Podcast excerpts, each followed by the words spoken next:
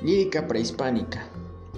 La lírica prehispánica se define como lo que sentían nuestros antepasados, lo que pensaban y lo que expresaban por medio de la poesía.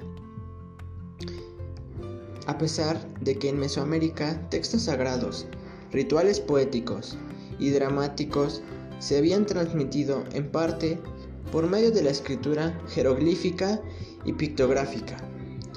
Toda la literatura prehispánica se considera oral. Esta se transmitía sobre todo de manera memorística de generación en generación.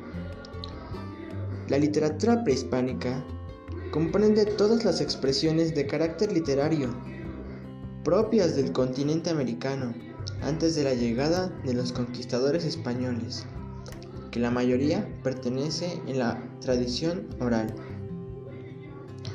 La prehistoria nos ha traído mucha historia, como su nombre lo dice, y ha dejado muchas obras anónimas, incluso con autor.